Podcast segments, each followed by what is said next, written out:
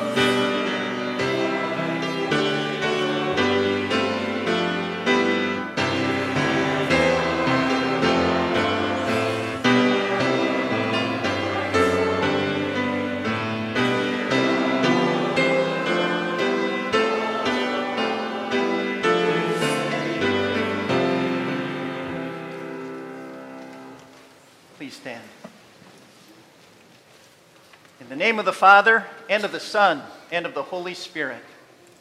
Amen. If we claim to be without sin, we deceive ourselves and the truth is not in us. If we confess our sins, God is faithful and just and will forgive us our sins and purify us from all unrighteousness. Let us confess our sins to the Lord. Holy God, gracious Father, I am sinful by nature and have sinned against you in my thoughts, words, and actions. I have not loved you with my whole heart. I have not loved others as I should. I deserve your punishment both now and forever. But Jesus, my Savior, paid for my sins with his innocent suffering and death. Trusting in him, I pray. God, have mercy on me, a sinner.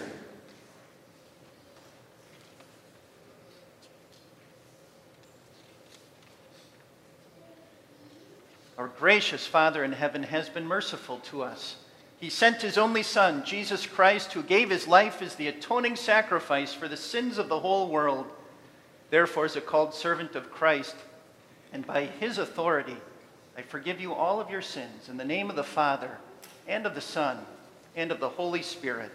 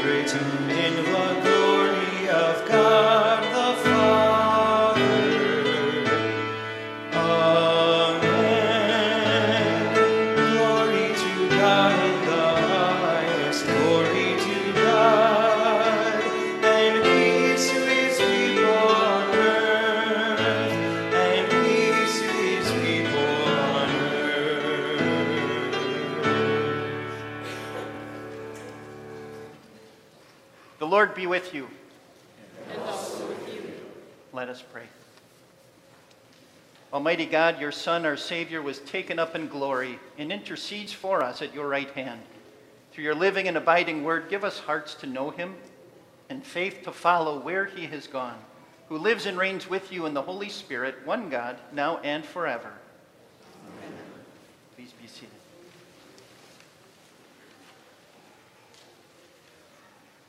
First lesson this morning is from Acts 16, and it serves as a basis for the sermon. Paul and his companions traveled throughout the region of Phrygia and Galatia, having been kept by the Holy Spirit from preaching the word in the province of Asia. When they came to the border of Mysia, they tried to enter Bithynia, but the Spirit of Jesus would not allow them to. So they passed by Mysia and went down to Troas. During the night, Paul had a vision of a man of Macedonia standing and begging him, "Come over to Macedonia and help us." After Paul had seen the vision, we got ready at once to leave for Macedonia, concluding that God had called us to preach the gospel to them.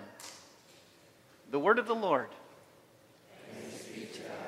Continue with the anthem.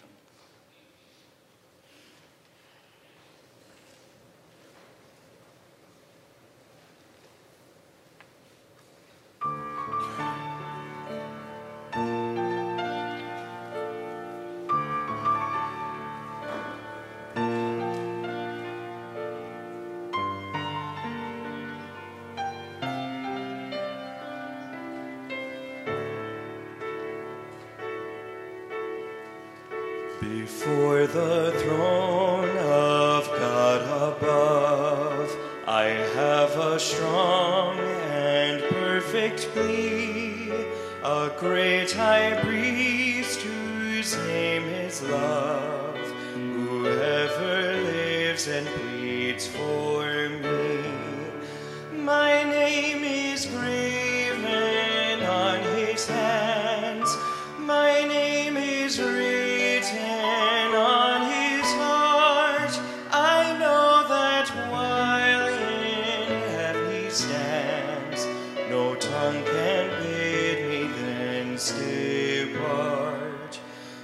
tongue can bid me then stay apart.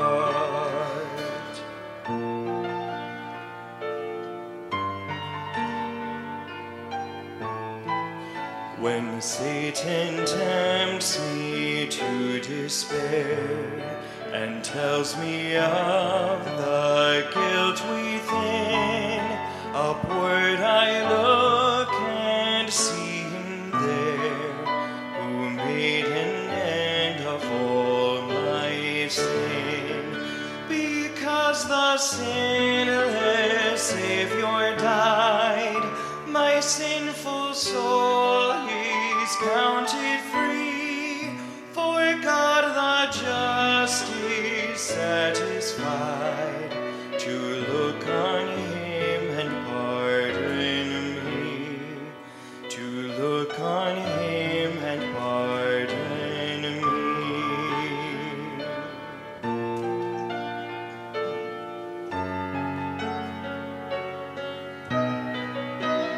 Behold him there, Lamb, my perfect, spotless righteousness, the great, unchangeable I am, the King of glory and of grace.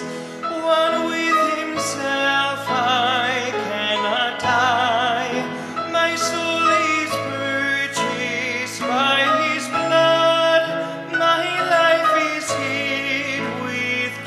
on high, with Christ my Savior and my God. One with himself I cannot die, my soul is purchased by his blood, my life is hid with Christ on high, with Christ my Savior and my God. With Christ my Savior and my God.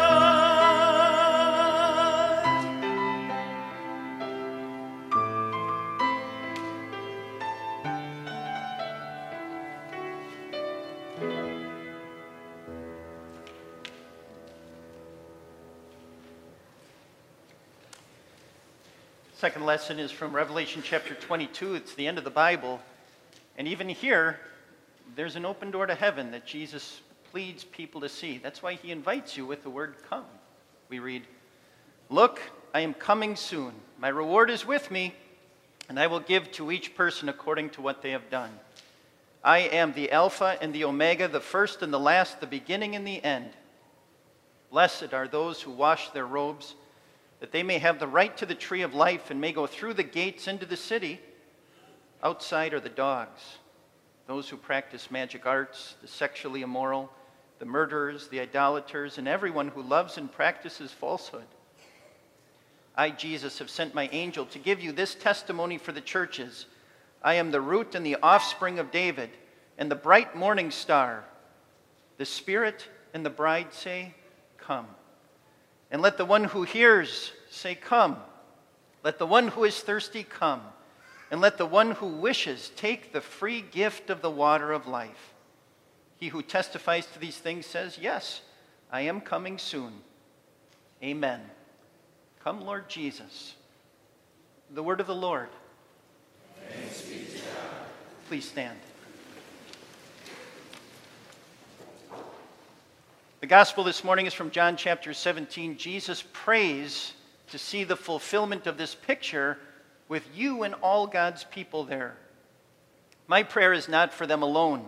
I pray also for those who will believe in me through their message, that all of them may be one, Father, just as you are in me and I am in you. May they also be in us, so that the world may believe that you have sent me. I have given them the glory that you gave me, that they may be one as we are one, I and them and you and me, so that they may be brought to complete unity.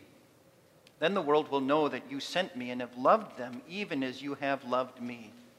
Father, I want those you have given me to be with me where I am and to see my glory, the glory you've given me because you loved me before the creation of the world. Righteous Father, though the world does not know you, I know you, and they know that you have sent me. I have made you known to them and will continue to make you known in order that the love you have for me may be in them and that I myself may be in them. The Gospel of the Lord. Praise be to you, O Christ. Please be seated for the hymn.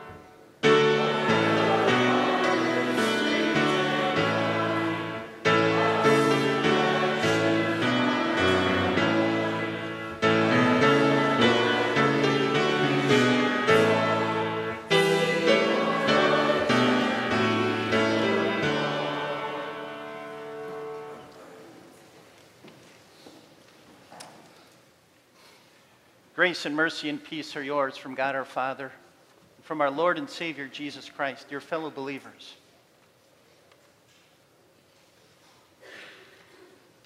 The numbers kind of speak for themselves in life, don't they?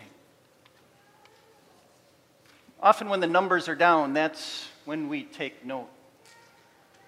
It's a sporting event where it's a lopsided score and the other team has the advantage and you are completely at the bottom, almost insurmountable to get back ahead.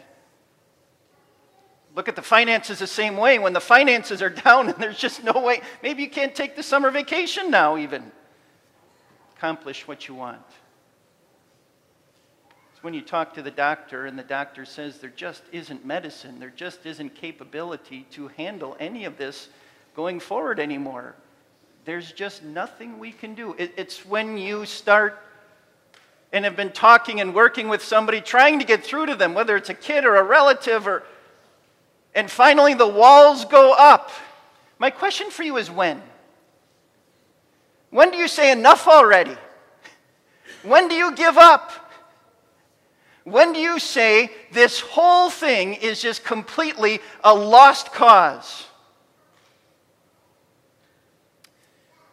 Paul, in 49 AD, was about to start his second missionary journey. It means he already did his first one, and if you look right here, he founded churches in Antioch, in Iconium, in Lystra, and in Derbe, and then he ended up coming back down and had a meeting in Jerusalem in 48 AD. But now it's 49 AD. That's when our lesson is taking up. And he wants to go back to these churches and revisit them and encourage them, and so he's going this time by foot, and so he walks from over here, and he does them in reverse, Derbe, Iconium, Lystra, and Antioch, and he encourages those churches. And so he just finishes encouraging the church in Antioch, and now the question is, now what? Now where does he go? Well, our lesson picks that up in the 6th verse where it says, Paul and his companions traveled throughout the region of Phrygia and Galatia, having been kept by the Holy Spirit from preaching the word of God in the province of Asia. So you see Galatia, it's just a huge territory. These are very generic terms for areas of land. Phrygia, it doesn't have on here, but that's kind of this area right in here. So it's saying to the west and to the east, in a sense, and to the north. So what it looks like Paul wants to do, because it says he wants to get to the province of Asia, this is Asia over here. This is what they refer to. So it looks like Paul wants to go from Antioch all the way over to Ephesus, and he's probably got good reason. He did some homework. He did some kind of planning, and likely, being down in Jerusalem and being familiar with a number of Jews, he likely knows the number of synagogues throughout this entire area, and he has contacts throughout the entire area. So he has his mind set on getting to Ephesus and starting a church there. And the Holy Spirit says no. Doesn't tell him where, though. So he's prevented from going into Phrygia, so he can't go west, and he really can't go into Galatia. So if you look at various maps of the second missionary journey, these are all guesswork. We don't exactly know the path he took. Likely, he probably zigzagged back and forth trying to do something in here, but couldn't. And so he proceeds northwest, and it says he was prevented even from preaching.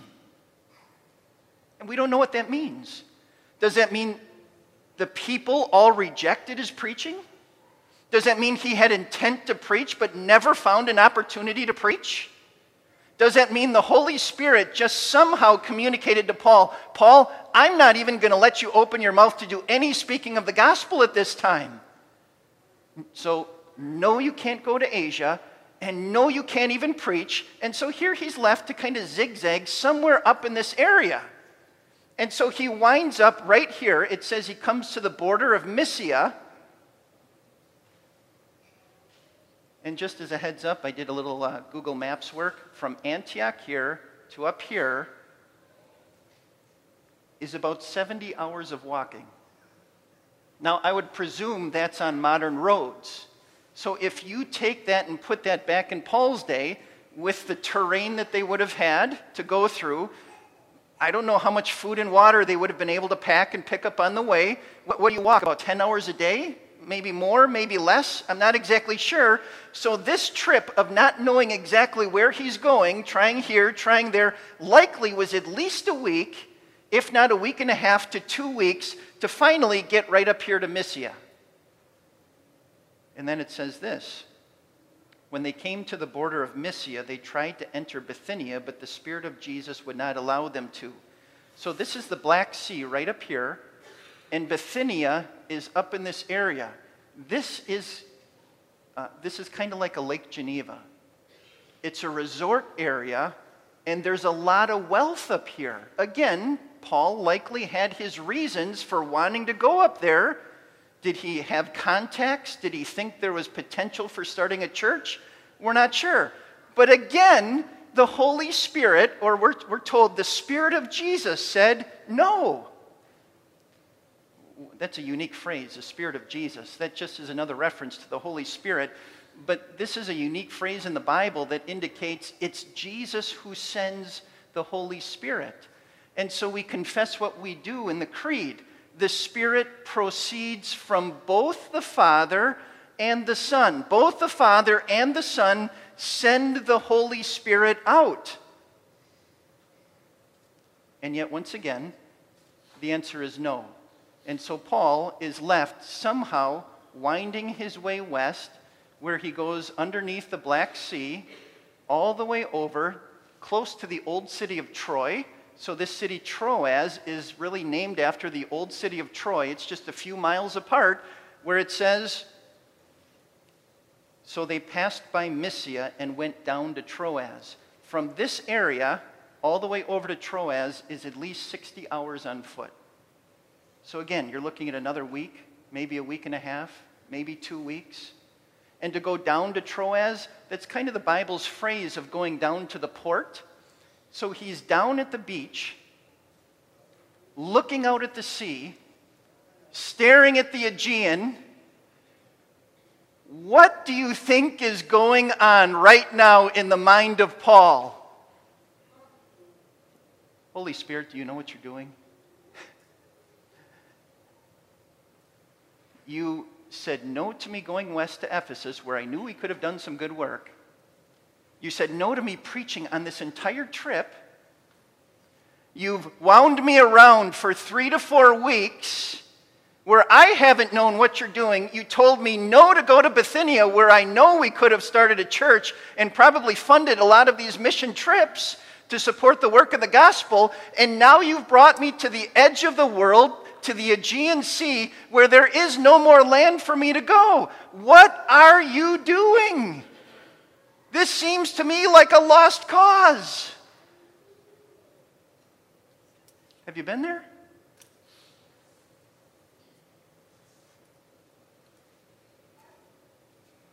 I know you have. Been in those moments of life where you're staring at the unknown. God, the Holy Spirit, what have you done to me? Why have you led me this way? Why are you being so hard on me? Why have you said no to me in all of these ways over the past number of weeks or months or maybe even years? Why have you not allowed me to use my gifts and abilities, gifts that would help serve the church, bless my family, my community? Why have you limited me and said no in all of these ways? Why have you zigzagged me back and forth, maybe spun my life in circles where it just seems like a complete waste of time? Careful, Christian. Just because you and I can't see through the fogged up windows of our life and understand the reasons in the mind of God for why he's doing or permitting to us what he is, doesn't mean the Holy Spirit needs to stop and ask for directions for what to do with you in your life. It does not mean the Holy Spirit doesn't know how to do map work and gets lost along the way. It doesn't mean the Holy Spirit has injured you without cause, has forgotten about you, and has somehow let you go. And if you think he has, it's you who's holding up his work. You're the one standing in his way and need to repent.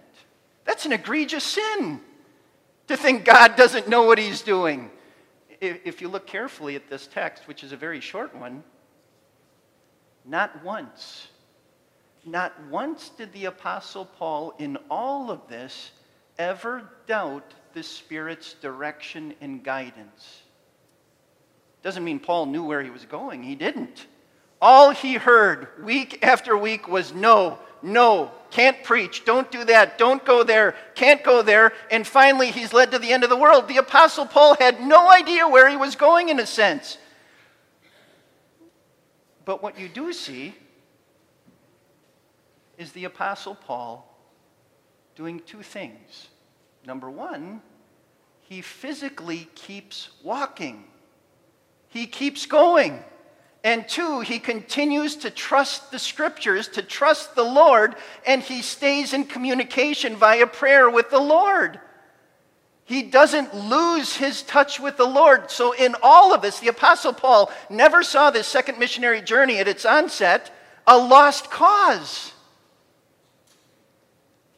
He patiently trusted throughout, which is where one commentator said, and I thought he put it very, very practically well. He said this: "It is better to go to Troas with God than anywhere else without him." See what he's saying? It is better to go at God's direction and at God's command and at God's steering, even if the windows are fogged up and you don't know why God's doing what he's doing, even if it hurts, even if it's hard, even if it doesn't make sense to you, than to go where it does make sense, but God doesn't go with you. And God hasn't led you there. Where on earth would we be without the Holy Spirit? He's the one who created faith in our heart and brought us to faith in baptism. He's the one who connected us to Jesus and all of the work that Jesus did, his life and death, and especially the power of the resurrection. It is the Holy Spirit who brought these things to bear, and we desperately need them. Oh, but we need more. We need the Holy Spirit to guide our steps. We need the Holy Spirit to lead us in life, where to go and to protect us on that way for his purposes. Even when it doesn't make sense. Because so often in life, our ways are not God's ways. Even here, Paul was not doing anything sinful by wanting to go to Ephesus, by wanting to go to Bithynia, but that's not where the Spirit wanted him to go. And the Holy Spirit didn't need to explain himself to the Apostle Paul. He just needed the Apostle Paul to follow and to go where he was leading. Us too. And where he leads us, even if it doesn't make sense, it's then up to God to open the door that does. And that's what he does for the Apostle Paul. It says, during the night, Paul had a vision of a man of Macedonia standing and begging him, come over to Macedonia and help us. Do you see how powerful that verse is now? Week after week after week after week. Let's just call it a month. After a month of walking, after a month of constantly being told, no, you can't go there, no, you can't preach, no, you can't go there, and then to end up at the edge of the world and staring at the sea, no more land. Finally, the Holy Spirit, for the first time, said, yes. And here's a man from Macedonia, and it just says he begged, but the idea of the Greek word is that he kept begging. Paul, come, we're begging you, we're pleading with you, we're not going to stop begging you. Come and help us. You see, the interesting thing about this is that Paul would never have thought to go there on his own. Paul would never have thought to bring the gospel to these people. Maybe he didn't have acquaintances there. And so this was beyond him. And here's a man begging him, come, Paul. We're the lost cause. We're lost in sin, and the cause of the gospel is for us. We are the people, too, for whom Jesus died and rose again. We need to hear this, or we're going to be lost in sin, and the door to heaven is going to be closed to us. Come, Paul, come here and bring the ministry of the Word of God here. Pretty fascinating, isn't it? The Holy Spirit knew what he was doing. In blessing Paul, in directing his steps, in for the first time bringing the gospel to the continent of Europe.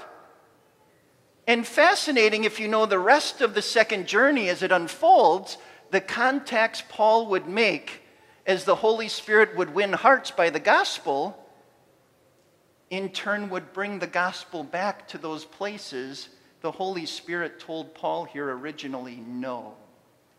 The Holy Spirit had a better plan and design to get the gospel in those areas than by sending Paul. The Holy Spirit knows what he's doing. And the Holy Spirit knows what he's doing with your life too. Even when it hurts, even when it's hard, even when you think you know better, God the Holy Spirit guides us and leads us ultimately to the open door of eternal life. And so it's in moments like that, especially in life, if you're stuck, if you're at the Aegean, the end of the world, to open your Bible, to read the Scriptures, to talk to the Lord, and to ask your Lord Jesus to send you the Holy Spirit. Send the Holy Spirit, Lord, to increase my faith so that I trust you and that I don't doubt. Send me the Holy Spirit, Lord, so that in the fog of my life right now, because I don't see your wisdom, I don't see your plans, that you bring an open door, Lord, that I can walk through and continue to serve you. Send me the Holy Spirit, Lord, so that I see and always hold on to your greatest promise, that I see the glory of Jesus Christ with my own eyes, so that we stand in heaven where Jesus is, and that he brings us there through this life by the forgiveness of sins that he won, that God would take up the cause of Jesus Christ and remember at one time we were lost, and to fulfill the promise of the gospel to us. Lord Jesus, send us your Holy Spirit so that through the challenges of life, no matter what the numbers and the stats look like, we just don't ever give up. Amen. Please stand.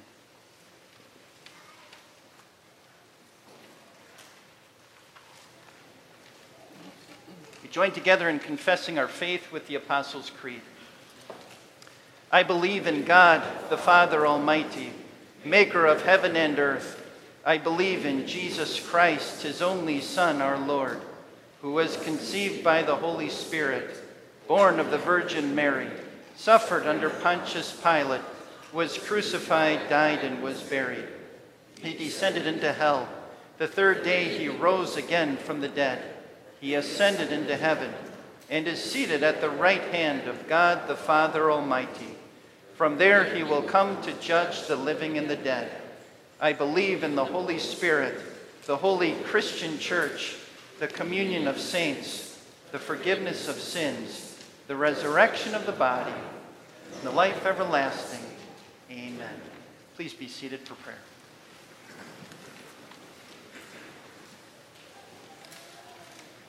Almighty and merciful God, on this glorious day, we rejoice in the resurrection of Jesus Christ. Increase our faith that the message of the empty tomb may fill our lives and make us glad each day. When we are weak, be our strength. When we are sad, be our song. And when we sin, be our salvation. Remove the hurt of death from all who mourn, especially the Claps and the Staus families at the passing of Holly and Kelly's mother, Leon Louise. We also add the families of those who sacrificed and have given their life for our country. We also ask that you would please come to the aid of those affected by horrific tragedy and protect your people. In moments of grief, call believers through the voice of our Good Shepherd and embolden us to follow his promises. In their hopelessness of despair, turn the faithless to trust in the only way, truth, and life. Wipe away tears born of death, and give new birth to a living hope in the hearts of the lost and troubled. Use our witness as compassion and comfort for others in need of mercy. King of kings and Lord of lords, destroy all dominion, authority, and power that stands against you, whether seen or unseen. Whatever evil exerts itself against your saving will, false teaching or lukewarm faith, Satan's lies or worldly pleasures, empty worship or futile religion, rule it for the sake of the gospel's free course. Triumph over our enemies and empower the church to fight the good fight to the end. Never leave us or forsake us. Walk among our churches, O Living One, as the faithful witness and firstborn from the dead. As your angel sent women with news of the risen Christ, call women in our church to announce he is risen. As you sent your disciples with the breath of the Spirit, call those in our church full of the Spirit and wisdom to administer the keys of the kingdom. Wherever we live and whatever we do, help us be prepared to give an answer to everyone who asks us, to give the reason for the hope that we have in Christ. Heavenly Father, keep the baptized united with your Son in his resurrection. Put to death the fleshly urges of those caught in addictions, Clothe in your righteousness anyone ashamed of good intentions which have fallen short, and assure those searching for purpose that their eternal identity as your dear children is sealed. Thank you for the power of baptism working in our lives, and for the certainty of its promises through the resurrection. Enrich us with everything we need for life and godliness. Hear us, Lord, as we pray in silence.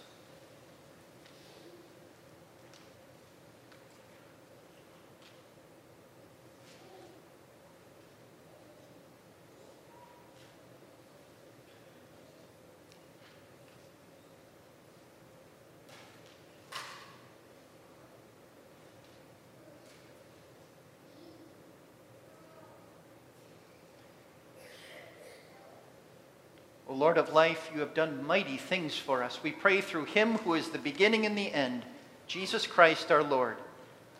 His name is above every name, to the glory of God the Father. Amen.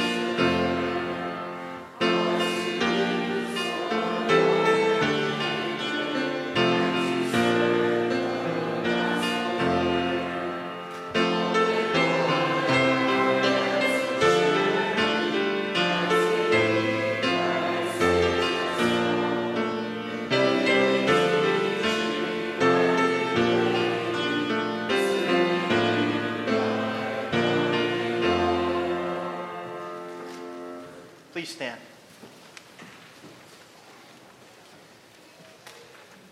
Blessed Lord, you have given us your holy scriptures for our learning. May we so hear them, read, learn, and take them to heart, that being strengthened and comforted by your holy word, we may cling to the blessed hope of everlasting life. Through Jesus Christ our Lord, who lives and reigns with you in the Holy Spirit, one God, now and forever. Amen. Our Father, who art in heaven, hallowed be thy name. Thy kingdom come, thy will be done on earth as it is in heaven. Give us this day our daily bread, and forgive us our trespasses, as we forgive those who trespass against us. And lead us not into temptation, but deliver us from evil. For thine is the kingdom, and the power, and the glory, forever and ever. Amen. The Lord bless you and keep you. The Lord make his face to shine on you and be gracious to you. The Lord look on you with favor and give you peace. Amen. Please be seated for the hymn.